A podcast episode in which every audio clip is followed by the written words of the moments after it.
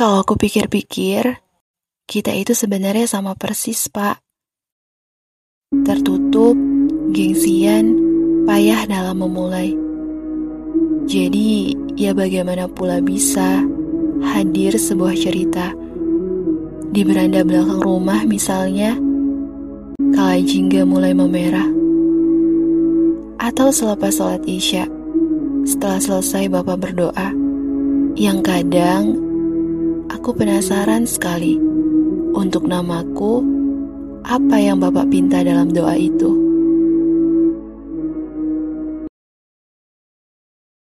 Ada sebuah keadaan yang aneh sekali, yaitu bagaimana efek setelah melihat kelebihan orang lain sering kali membuat terlihatnya kekurangan diri sendiri.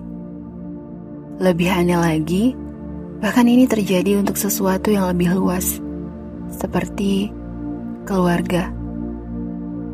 Ibarat berdiri di antara telaga berair jernih dan telaga dengan air keruh.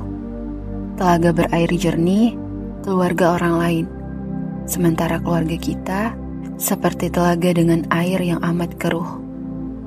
Tetapi kita tahu, setiap keluarga memiliki masalah masing-masing yang bisa jadi masing-masing kita memang diberi batas untuk melihat lebih dalam masalah satu sama lain.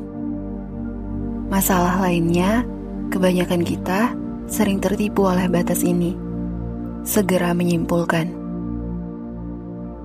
Walau mungkin, mungkin keluarga kita memang jauh dari sempurna. Mungkin memang lebih banyak drama dan air mata. Tetapi di balik batas ini, Keluarga lain yang kita anggap sempurna pun pasti memiliki drama dan air matanya sendiri. Karena keluarga adalah pemberian dari pemilik semesta.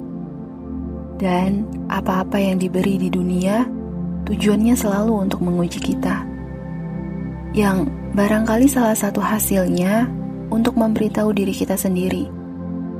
Apakah ia akan tetap memilih berpikir benar meskipun kebenaran utuhnya masih disamarkan. Dan aku berharap kita sama-sama bisa lulus ujian ini dengan nilai terbaik.